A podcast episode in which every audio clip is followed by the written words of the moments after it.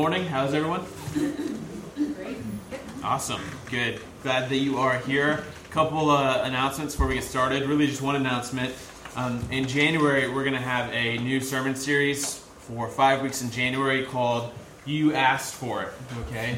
Um, and so this is easy, uh, either the laziest sermon series ever or the most creative, uh, depending on how you look at it. The idea here is that you're going to choose for five Sundays the topics that I preach on. Okay, and so perhaps you have a question that you've been wrestling with, um, and you'd like that to be a topic for a sermon. Perhaps there is something you've been um, doubting or wrestling with. Perhaps there's a passage. It could just be a scripture um, that you'd want. Uh, and so uh, from now until January, and even into January, we'll be accepting new kind of nominations, if you will. Um, we're asking for you to provide those so that uh, we'll be able to have some to pick uh, when it comes time for the series. Now, there's two ways for you to nominate a topic slash issue slash passage. You know, it might be something that maybe you haven't ever heard preached at F C Q. Um, or, you know, my response to that is like, maybe it was preached, but you haven't been here one hundred percent of the Sundays. Uh, or, right, great, rightfully so, maybe it's something I don't preach about a lot, right? And you're like, I, I want you to talk about this, Pastor Man. So this is your chance, right? Put me on the hot seat, uh, and uh, we'll do it that way. There's two ways. Um, the connect, excuse me, the connection cards we have for our guests.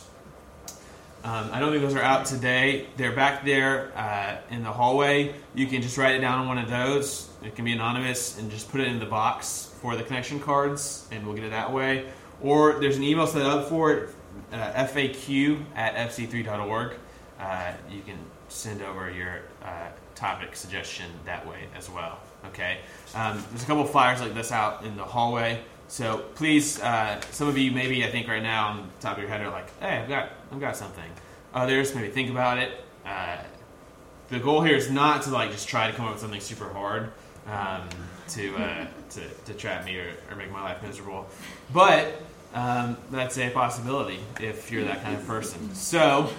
Uh, know that that's coming up in January, and that can only be accomplished if I get some participation from you all, okay? And so, um, what are the questions that you have? What are some of the things that you I would like to talk about? We also will probably be experimenting um, with some more interactive formats of worship because of the nature of the series. So, um, for some of them, it might be a shorter sermon. Um, shorter for me means hour and a half, two hours. And then we might have like some live Q and A uh, as part of the service and things of that nature. Um, and so uh, we might be experimenting less like lecture-style format sermons and more like, okay, if this is a difficult issue, right? Maybe here's my take on it, and now what questions, what topics, what, what does anyone else want to say? And so um, there's lots of different things we might be doing in January. Um, but the beginning of all of that is for you to start sending in some questions or topics or passages uh, that we can kind of go through uh, on that way. Now, let me ask you this as we get started today for our sermon. Who in here has a legitimate bucket list? Anybody? One person? A couple people? Who could probably come up with like two or three things pretty quickly off the top of their head for a bucket list? Yeah, at least half of us, if not more. Um... I've, I haven't written out like a bucket list, right? But there's a couple things in my mind, right, that I have that I could provide for a, a bucket list. A bucket list, if you don't know, is things you want to do before you die, before you kick the bucket. It's a very sophisticated way of talking about death. Um, I think most of us, whether we know it or not, right, at least have some unstated expectations or goals or hopes, right? Something we might get to experience before we die. Um, whether it's going to this place or having this happen to you. Um, I would follow up that question with another question. How many of you have ever been in a situation or experienced something or just experienced something where you kind of sat back and breathed deeply and said, I'd be happy if I died right now? Anybody? few of us. It kind of tells me a little bit about you either way, okay? Um, so if if you haven't, you know, I kind of feel sad that you've never experienced something so powerful that you'd be like, I'd be happy to go right now. Um, but if you uh, if you you obviously um, haven't had that time, maybe you're a happier person than others of us. Um, I can tell you that in my own life, there have been a few times, whether for stupid reasons or very like transcendental reasons, where I felt like I'd be happy if I died right now. I could I could leave peacefully right now. Um, obviously, there are stupid occasions, right? Like after a good basketball game or something like that. Uh, it was those were very rare for me. Okay, so it was a big high. Um, but I can think of particularly in my life times of worship, like where I've felt very, very, very close to the Lord, and, and felt like I was in His presence. In the same way that I'm in your presence right now. Um, so there's a whole a whole stream of theology and theological disciplines um, that, that works to get us there. And so most of us work off what we call cataphatic theology, which is statements about God, positive statements. God is love. God is this. God is this. There's another way to do theology, though. It's called apophatic theology. Uh, and it's all about negating. So it's saying God isn't this, and God isn't this, and God isn't this. And the idea behind it is to kind of humble yourselves, right? And to say, really, at the end of the day, there's this infinite qualitative difference between you and God. And no word that you're going to be able to come up with is going to even scratch the surface of something that's true about who God is. Um, and the way this usually plays out is in prayer, and what apophatic theologians would call contemplative prayer, um, where prayer is... or it turns into less a time of you talking mentally or out loud, and more a time of you existing. So you get rid of these thoughts about God in your mind and acknowledge how short they are when it comes to really describing the true, full, eternal Creator God. And the goal of it is to get to this point where you're simply in His presence. And I don't know if you ever felt that. Um, I can think of two times in particular for me that I felt that. And this is rare for me, so don't get the wrong impression. It's not like every day for me. Um, once uh, I was playing guitar up here, and we were playing, I think it was Glorify, Glorify Your Name. And we were kind of playing in the bridge, and for whatever reason, it felt like the ceiling had opened up above me, and there was like this light around me. And if it was up to me, right, we would have just rode that bridge for the next like eight hours. Like no one would have been leaving, right? And the very thought that this was going to end, that this experience was going to end, was a deeply saddening thought to me. Because for whatever reason, again, in that one moment, with the congregation singing and with me playing, and and it's kind of a simple bridge, and so I don't have to think about it that much, and, and just the, the glory of it all, I just felt God's presence so deeply. Most, you know, I'm kind of a nerd, kind of an academic, and so it happens for me sometimes as well when I'm reading books, uh, or books of theology. And I know Michelle knows this exactly. I'll be reading a book, and there'll be some sentence with words no one pronounces or uses, and you get to the end of the sentence, and then all of a sudden you're no longer reading the book. You set the book down, and the book's now like launched you into the presence of God. And I can remember while I was working on my thesis for a master's degree, reading a very dense article on Cyril's hypostatic union, and I mean it's really boring, not devotional stuff, right? And putting it down and sitting in my office for about an hour and just feeling like I've never been that close to God before. Like I wasn't saying anything, and I wasn't particularly thinking anything, right? It was just being in the presence. I just felt like He was there, or I was there. Somehow I was in his, his presence. And again, at the same time, there's that thought, the moment this ends, no matter how good of an experience comes afterwards, it will not be as good. It's kind of an inherently sad transition.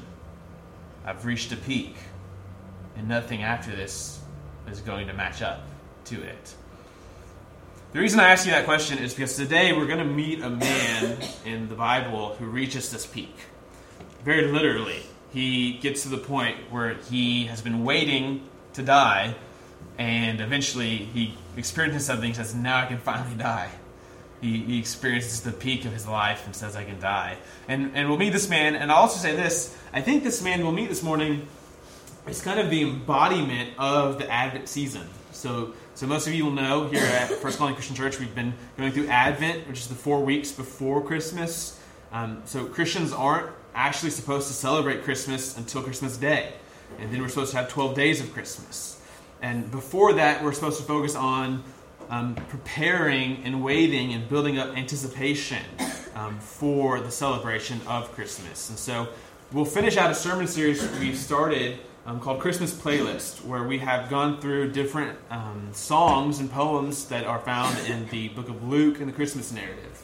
Uh, and so we'll look at the last one, the fourth one this morning, uh, and we'll be introduced to a man.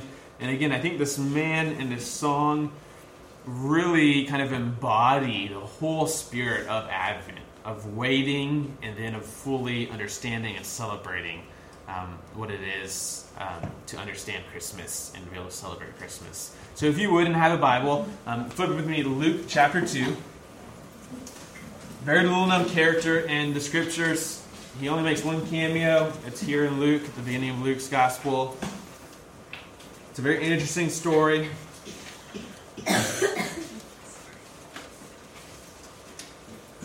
At this point in the story, Jesus has already been born.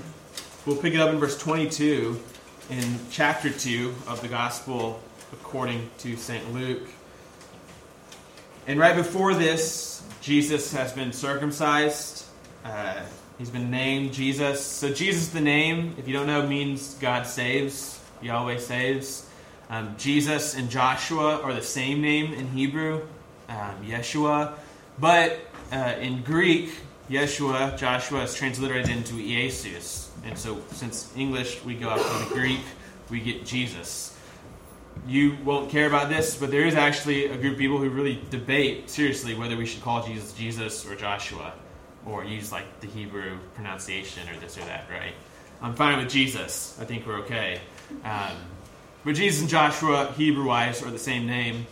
Um, when you go to the book of Hebrews, this is important because Hebrews will constantly play, make word plays on this, right? Because Joshua was supposed to bring the people into the promised land, and Joshua was supposed to bring the people rest. And you're always left wondering, is he talking, which Joshua is he talking about?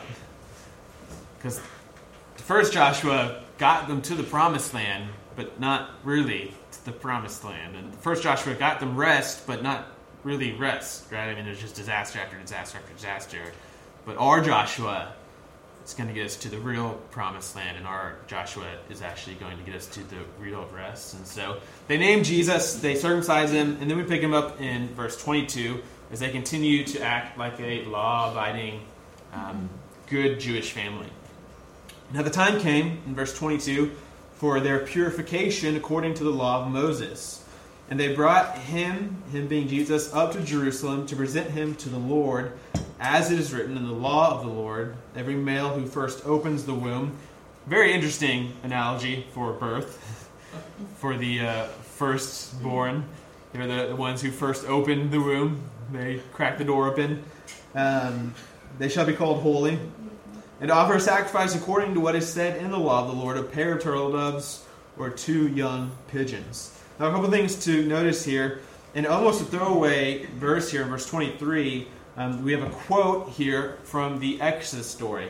Um, every male who first opens the womb, every firstborn male shall be called holy to the Lord. Now this is um, from the time of the Exodus story where the firstborn males were either killed Um, by the angel of death, or saved by the blood of the Passover lamb. Um, and we have here an allusion to the time of the Exodus, which is God's first great saving act um, for the people of Israel. Um, they were in, in slavery in Egypt and crying out to the Lord, uh, and then finally God delivers them uh, and says the firstborns will be called holy to me. Um, you'll know, hopefully, that Jews at this time feel like they're in a very similar situation. They're slaves to the Romans. to the Roman Empire, and they're waiting for God to bring them a deliverer to free them from the Romans. Um, so they there's this quote here from uh, the Exodus story, um, and then we're told that they are going to Jerusalem to offer a sacrifice according to the, the law. What's interesting, though, is the sacrifice they offer is not actually the sacrifice that the law prescribes. So according to the law, the sacrifice for your firstborn son is a lamb, um, an unblemished lamb. Okay, um, those, however, are very expensive and very hard to come by. And so throughout the years, there were stipulations made for poor people who maybe couldn't get a lamb to sacrifice. Um Maybe for good reasons or bad reasons, right? Sometimes it's hard to judge between the two. It could be that the Jewish leaders were like having sympathy on poor people and wanted them to also participate in the sacrifice. Um, this could be another way of just getting money from poor people, though, right? Like if you make a product that only rich people can buy, sometimes you're like, maybe we should make a cheaper product and also get poor people's money too, right? Um, either way, we know that there was a Um, possibility. If you couldn't get the lamb, you could instead buy two turtle doves or two pigeons and sacrifice those for your firstborn son. This is one of many reasons we know that Mary and Joseph are your typical Galilean peasants, right? They're living day by day. They have no money. Um, when they go to the temple, they, they don't sacrifice the lamb. Um, they have to go the, the poor option, right? Their their welfare status.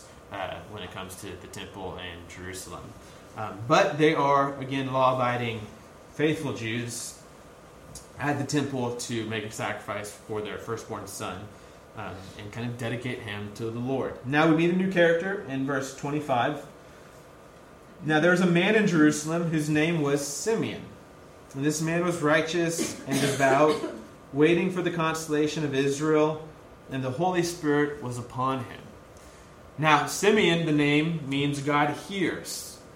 Um, I would like to suggest this is also an allusion to the Exodus story. If you remember, right before the Exodus, right before God calls Moses to lead the Israelites out of Egypt, there's this very haunting phrase, at least it's always haunting to me, where the Israelites are calling out and crying out to the Lord. And it's almost a sense of like, has he forgotten about us? Like, has he forgotten about our father Abraham and all those promises? And then you have this one line right before everything is triggered. And it's, God heard their cries. He heard. And then it's that hearing that triggers this act of salvation. Um, Simeon here kind of embodies God's hearing. And he reminds us that when we cry and, and when we um, scream and, and when we... Um, cry out that, that we have a God who, who hears us. And again, at this time in history, the Jewish people were crying out to the Lord for redemption, for freedom, and God is hearing them and responding to them. Now, a few things we're told about Simeon are all very good. You would love to have these descriptions uh, after your name, if you were in the Bible. Um, Simeon, we're told, was righteous and devout. Um He's in Jerusalem. Those two adjectives means he's just about as good as it comes, right? There's not much bad you can say about Simeon. Um, he is waiting for the consolation of Israel.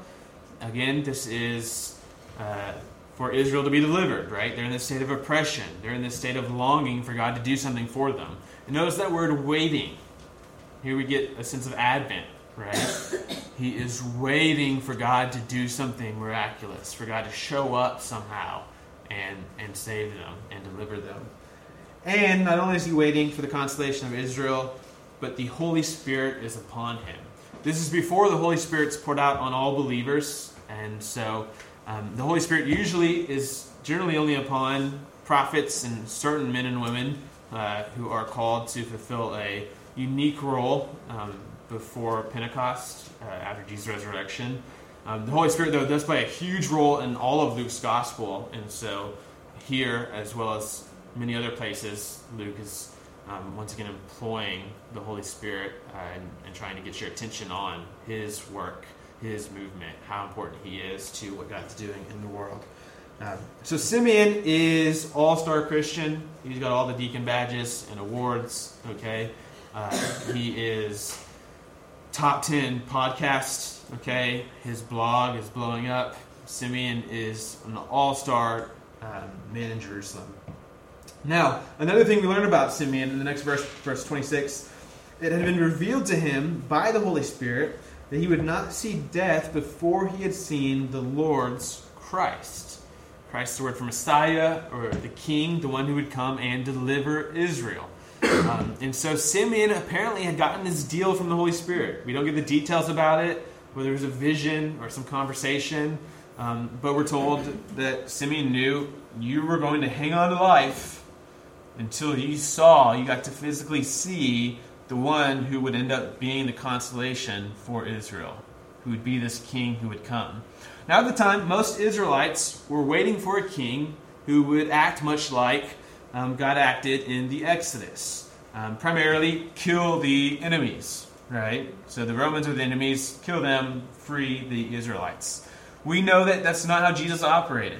Um, Jesus came to defeat much deeper, more sinister powers like sin and death and Satan and evil itself. And he offered salvation even to the Romans, right? To the Gentiles. We'll see Simeon's on board with this. Um, in fact, while the popular view in, in Second Temple Judaism um, during Jesus' day was for this militaristic Messiah, there was a quiet kind of remnant who thought and had prayerfully looked through the Scriptures and understood that no, God's deliverance would be for everybody. Um, and God was coming to defeat deeper powers. At the end of the book of Micah, for instance, Micah says um, in chapter seven, God's going to come and throw our sins into the depths of the sea. He's actually quoting from the Exodus, Exodus fifteen, the song Victory, where God has thrown Pharaoh and his army into the sea. And Micah realizes, right, the bigger picture, what we really need is not for God to come defeat some people. He needs to defeat sin itself, which enslaves not only other people who oppress us, but even us. Um, and so from Micah on, there's been this prophetic tradition in people, in God's people, who who had made this observation, even though it wasn't popular um, among the masses. Now, tradition has it Simeon was one hundred thirteen years old, okay? We're not told that in this text. That's just a number um, that's come about traditionally. Um, but we should, and I think have good reason, to imagine Simeon being old as dirt, okay? Um, the implication here is the only reason it makes sense that he's still alive is because he has this promise from God, right? So you got this old, old, old man who's about to kick the bucket, um, and he there has one thing on his bucket list, and luckily it's a God-promised thing, which is he's going to see the Lord's Messiah. Now, Simeon, verse twenty-seven, came in the Spirit into the temple. Perhaps this was just a normal day for Simeon. And when the parents brought in the child Jesus to do for him according to the custom of the law, he took him up in his arms and blessed God. Um, and we don't know exactly how this happened. This could be a very awkward situation. Uh, those of you with children perhaps have experienced um, the same kind of thing that happens a little bit less, I think, with pregnancy. So pregnant people, people want to touch your belly, and all of a sudden that's acceptable now. Um Right, if you just go to a regular woman and you're like, let me feel your stomach, that's not, you get put in jail. Um, with pregnant women, though, somehow people feel more comfortable doing that. Um, with babies, right, the moment you have a baby, everyone's like, oh, let me hold your baby. Um, we don't know whether Simeon just kind of grabbed the baby from them. Uh, we don't know if there was a conversation involved, uh, maybe making it less awkward. Perhaps Simeon was actually a part of this process of the sacrifice. And so maybe this was actually a part of the routine, the ritual that's going on here in the temple. Um, but Simeon holds the child Jesus and blesses God. And then he sings his Advent hymn. He sings his song that we'll look at today. And it goes like this, verse twenty-nine. Lord, now you are letting your servant depart in peace according to your word. There's his, I can die now, finally. For my eyes have seen your salvation. You've prepared in the presence of all peoples a light for revelation to the Gentiles and for glory to your people Israel. We'll come back to the song. And his father and his mother marveled at what had been said about him. And Simeon blessed them and said to Mary, his mother. Now, what he's going to say to Mary doesn't seem like a blessing. So most folks interpret this as being two separate things, right? He first blesses them and then says this to Mary. To Mary he says, "Behold, this child is appointed for the fall and rising of many in Israel, and for a sign that is opposed, and a sword will pierce through your own soul also, so that the thoughts from many hearts may be revealed." Um, so Simeon has some kind of ambiguous words about this child as well. He says to Mary, um, he's going to cause you some pain. The sword's going to pierce your heart, perhaps when you watch your son be crucified. And as well, this child is going to be one who causes many to fall and many to rise, and who causes the thoughts of Israel to be exposed in front of all. This is actually the first time in Luke we get a sense that Jesus' ministry and message and mission is not going to be universally accepted. It's going to be marked by conflict, um, which it is if you read through the gospel stories up until Jesus dies, right? You don't kill a person for being really nice and friendly. Um, sometimes we imagine Jesus just as a sixties hippie, love everybody, leave everyone alone, libertarian kind of guy. Um, that kind of person might be annoying, but you don't kill them, right? You just don't invite them over. Um, at some level, we've got to reckon with the fact that the authorities killed Jesus. You kill people because they're threatening to you. They, they have the ability and Um, purpose to subvert your power and your way of life and your leadership. Um, and Jesus, again, his whole life is going to be marked by this conflict. But for now, let's go back to this Advent hymn, all right? This Christmas playlist, our last track, track number four um, from the Gospel of Luke. Um, he has this um, kind of epiphany, right? He breathes deeply and says, "Now I can die. I've seen the child. And the reason," he says, "is my eyes have seen your salvation." It's interesting, how did exactly Simeon discern that this was the Messiah?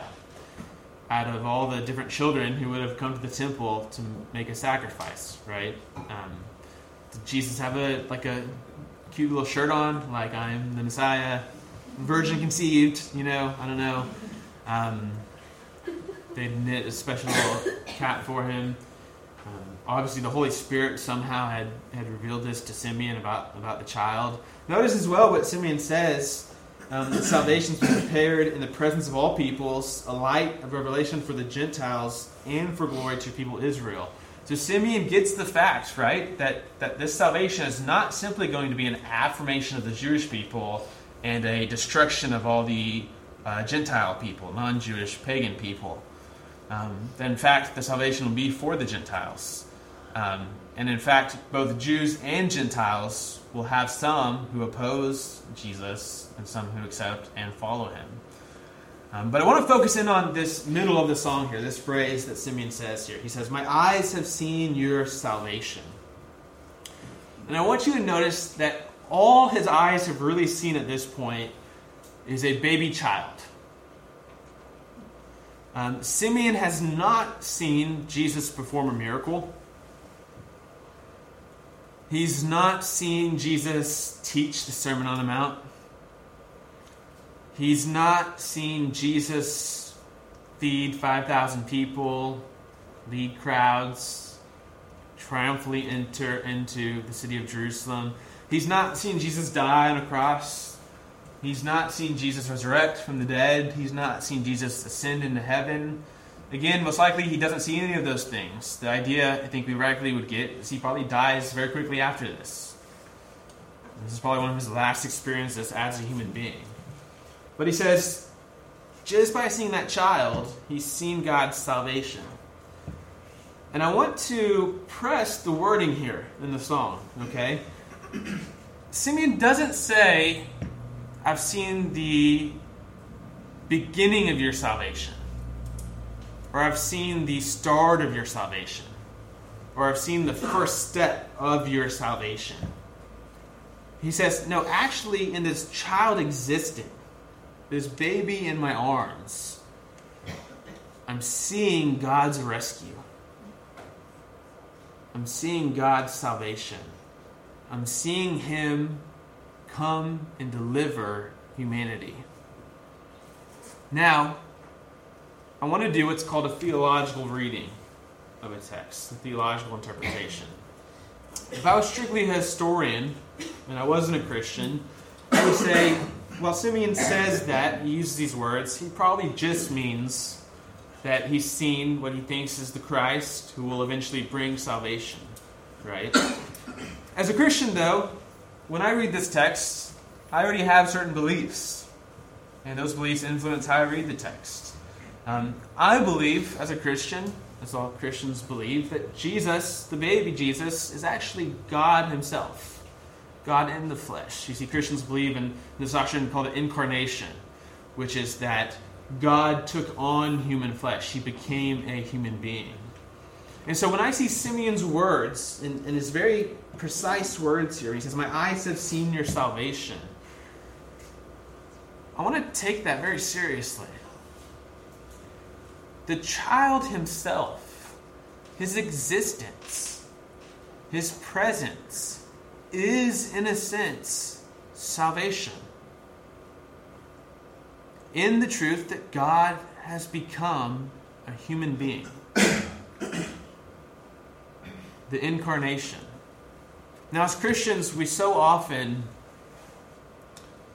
focus on Jesus' actions for us when we talk about salvation. When we talk about how Jesus saved us, we talk about his death on the cross, and we talk about his resurrection. We talk about his ascension. And rightfully so, Jesus' actions are very important to our salvation. Um, but we rarely talk about his person, who he is, what kind of a person he is, what exactly constitutes his personhood.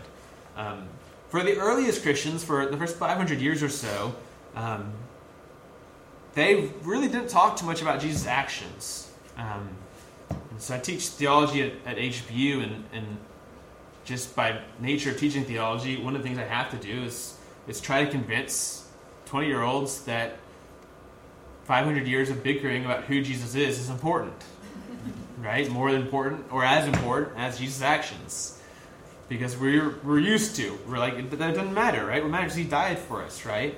But for the earliest Christians, they spent years and years and years bickering and fighting and sometimes yelling and being ugly and and working out exactly precise definitions of, of what it meant that Jesus, from his birth, was fully God and fully man. Because for them, they believed that the person of Jesus is what makes his actions valuable. So Jesus' death only really does anything if he's fully God and fully human. And his resurrection only really accomplishes anything if he's fully God and he's fully human. You see, for them, if he's not fully God, he doesn't have the power to bring salvation, right? He he has no authority to do these things, has no ability to do these things. And if he's not fully human, um, if he's only half human or partially human, then he can only bring salvation to the part that he is, right? He can bring half salvation. He can bring partial salvation. He has to touch all of our humanity. Um, the Christian doctrine of the incarnation is this. It's it's that um, you've got this triune God. Christians believe God is, is three persons, um, Father, Son, and Holy Spirit.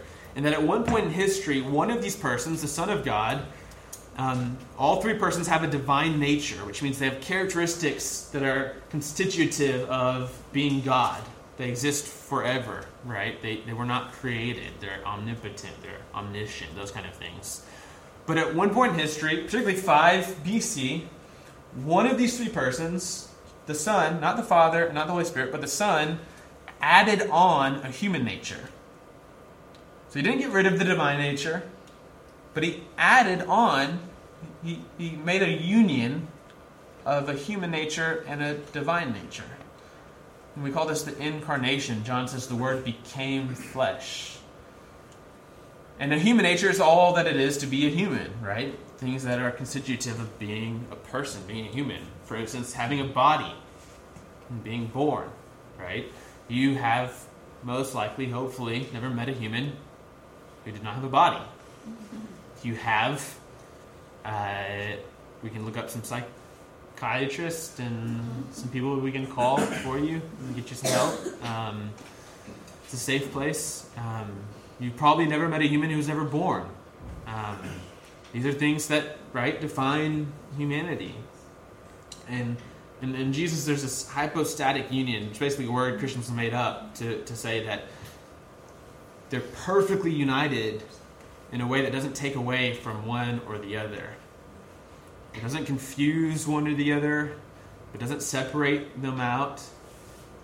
God became a human being. And, and what I'd suggest to you is this.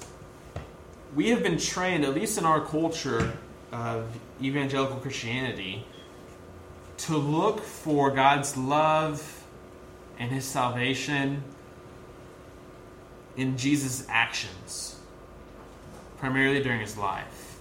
So, for instance, if if I think most of you naturally wanted to think, maybe we're feeling like God didn't love you very much and wanted to, to go to a place where you understood that God loved you, you might look at the cross, right? Watch the Passion of the Christ and see how much pain Jesus went through when He died for you. Jesus is a human being. That's it's pretty powerful, right? That another human would suffer that much for you. If you can add in the fact that He was God, even more so, right? Um, and wow, really, God loves you. And most preachers, that's where they would go if they wanted to communicate how much God loves you. Jesus died for you. He went through all of that for you. Here's, though, what I want to suggest and push this morning on you in preparation of the Christmas season. There are actually two sacrificial jumps down that Jesus makes, that the Son of God makes. You find them both in the classic hymn in Philippians chapter two.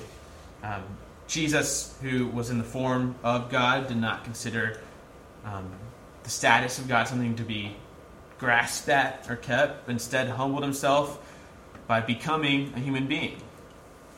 So there's your first step down. Can we all agree that that's not a promotion? To go from being God to being a human being. You're not moving up the ladder. You're going down the ladder. Um, and then the hymn continues, not only just a human being, but also the form of a slave, even unto death. So the second jump is the Son of God becomes a human, then also becomes a human who dies for us. Now, I'd want to ask you this this morning. Which of those two jumps is a bigger one? It requires more humility, more commitment, more love. To go from being a human to a human who dies for somebody else? Or to go from being the Son of God? We're all you've known for eternity is the perfect love of the Father. Spirit, and to enter yourself into history as a creature, as a human being, to become cells in a fetus, to get pushed out of a womb. I would actually argue that that is a infinitely, qualitatively, distinctively bigger gap to cross. And the more I've grown as a Christian, the more I've, I've grown in kind of my theological development, the more I've become aware that this truth that Christians believe of the incarnation actually can hold all the weight we need it to hold when it comes to understanding God's love for us and God's commitment for us. Not to take away from the cross or the resurrection. Not to take away from any of that at all. Simply to say, I think just by looking at the child, not even having to think about what the child will do eventually, just the child himself, his existence, perhaps holds enough truth and beauty for us to dwell and meditate on for the rest of our lives. How committed was and is God rescuing you, committed enough to become a human being, And not, he didn't just turn into Caesar as an adult. Again, he became cells in a uterus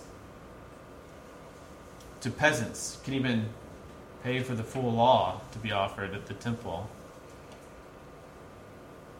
And again, he continued to go down even after that, all the way to the cross. I'm convinced that the incarnation is one of these mysteries and truths of God's love and commitment for us that, that we can't that we can't reach the end of. That the incarnation is perhaps one of the greatest acts in history that communicates God's commitment to us, God's love for us, His salvation.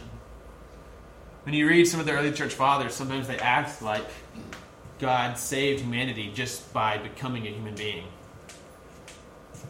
And again, as Westerners, post-Reformation, we think like, no, the cross had happened, resurrection, all those things, right? And they would agree with you. They were just, do you, do you get it? They were just so caught up in this first step that it was enough for them. The rest was implied. It was like icing on the cake. The incarnation, this child, this was salvation. The divine became human so that all that was wrong with humanity might be fixed, that we might be able to be with and experience the divine, be adopted sons and daughters along with Christ, to experience that same love of the Father that the Son had experienced from all of eternity.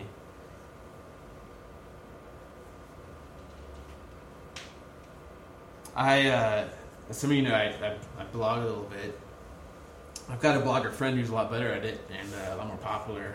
And a few years ago, he came up with a taxonomy for Christian or for Christmas sermons. You'll hear every Christmas. No matter what church you're at, no matter where you are, there's only four that you're going to hear.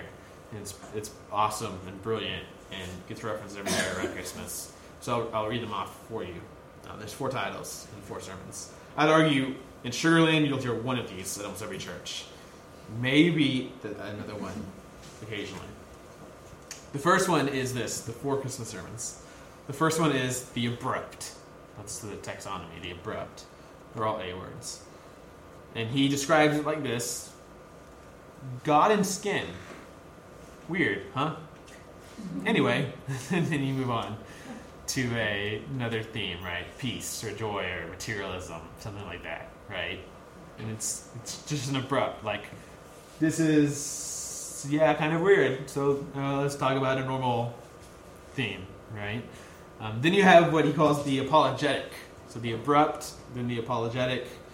He describes the apologetic this way. Jesus shows up in time and space, which means that we can verify the truth through historical methods. And really, the New Testament documents are very reliable, don't you know? It's this way of kind of like more proving truth, right? This is a historical event. We can study history. Um, we can study the texts, and they're very uh, reliable. None of which is false, right? Um... I think the apologetic in our context seem more toward resurrection, Easter. Um, a lot of Easter sermons fall into apologetic. And so sometimes I'll have left an Easter sermon or hear one online from, from another church and be like, well, you I mean, you sure did convince me that it happened, but I, you never got around to like talking about why or what or, you know, like what did it mean that it happened? What are the implications that it happened? Um, the apologetics. Now, here's one I think is very common. Most of, of, of the Sugarland Church will be at. Um, he calls it the Anselmian, um, based on theologian Anselm. And he describes it this way. God basically wants to acquit his elect, and so he needs a scapegoat to take the fall. And there he is in a manger. Weird, huh? Anyway, and then dot, dot, dot. This is the classic from cross or cradle to cross move that I think most churches make, right? Um, when we place so much emphasis on the cross that even at Christmas time, we're preaching cross sermons and not manger sermons, right? Um, the manger is just a necessary step to get to eventually the cross. And so I've left Christmas sermons being like, was this Good Friday or Christmas? I don't know.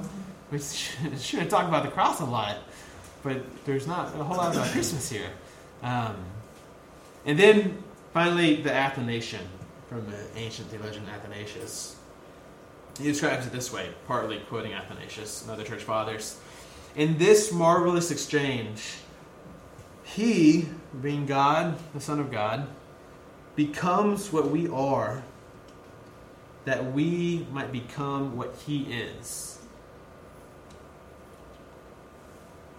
This line is repeated over and over and over by almost all the church fathers.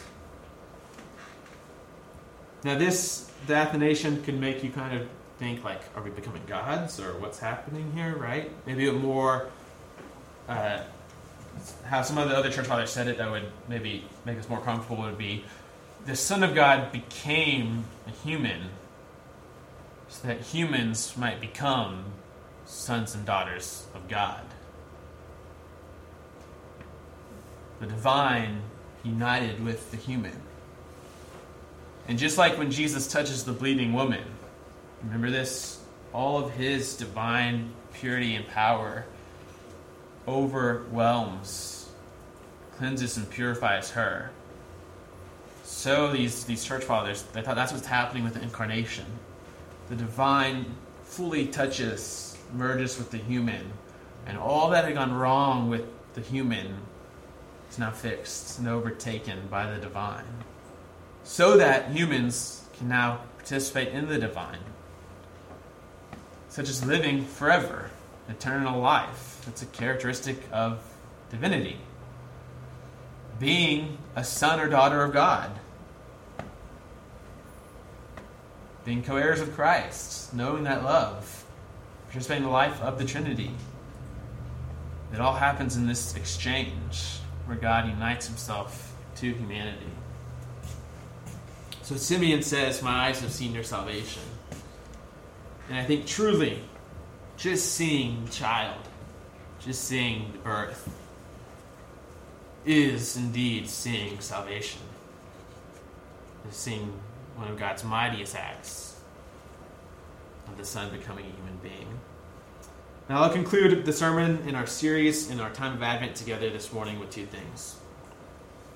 The first is this. I think I can give you a litmus test for whether you've done Advent correctly. For whether you've really been Adventing or not. Um, if you've been waiting properly, anticipating properly, when it comes time to celebrate Jesus' birth, hopefully here, Christmas Eve, December twenty-fourth, you'll feel a sense of relief. Almost like weights coming off of your shoulders. You'll feel this sense that Simeon felt, right? Oh, finally. This is what I've been hoping for and waiting for. To the extent that you've waited for anything is the extent that you'll feel a sense of relief and peace come over you when it arrives, right? So if Christmas comes and it's just another day, another thing to think about for you, then I would suggest maybe next year we'll have another crack at it. Maybe next year let's try to dig into Advent more and really develop the sense of waiting, anticipation. But if, if on Christmas Eve, Christmas morning, you like Simeon and go, ah, oh, this is everything, then I think that's, in a sense, a Uh, confirmation of your, your your adventing. I think that, that tells you you've been doing it right. Because that waiting, that anticipation, now finally gets released when you see and celebrate the child. And then lastly, I would just suggest, I won't be here with you on Christmas Eve for the first time in eight or nine years, actually. Um But I would suggest and hope and pray that, that you would, like Simeon, recognize this baby, baby itself, as God's salvation. That you would appreciate the depths of the incarnation. Um, got like forty people in the room. I know most of you fairly well, where you are in your lives. Even then, some of you, right, something maybe have happened this week. Maybe something going on internally that you've not told anybody. So I, I know that right now there are people in the room who are like at the peak of their spiritual walk, their life, right? They feel the love of God, and they're, they feel like they're equipped to obey Him and follow Him, and things are good.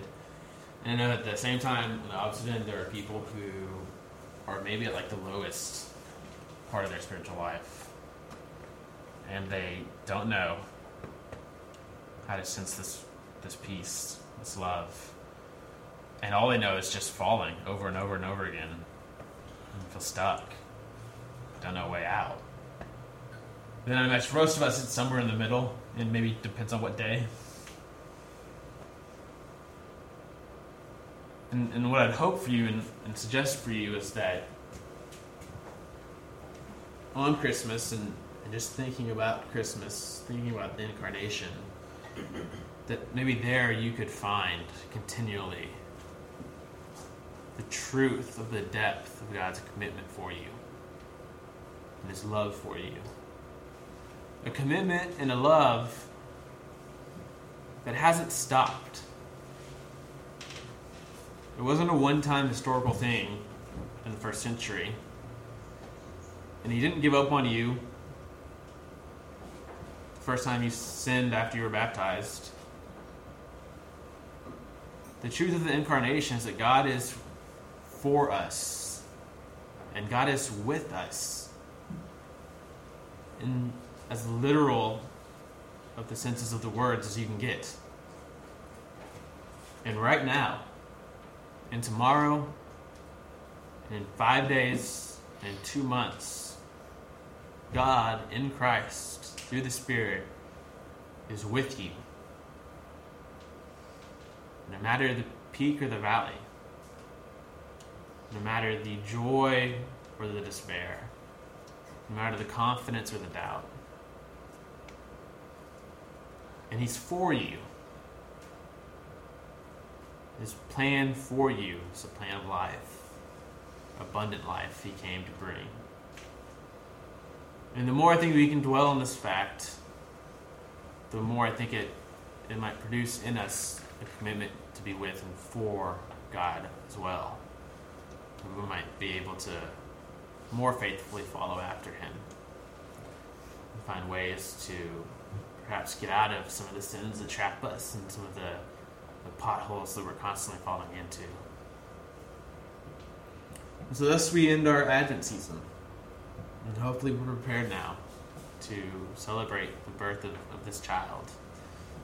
And as we celebrate the birth of the child, I want you to know at a gut level, at an existence level, at a supra-propositional, above words level, that God in Christ has proven Himself to be with you and to be for you. And that's something that's good news for all people at all times. Would you pray with me? Father, we thank you.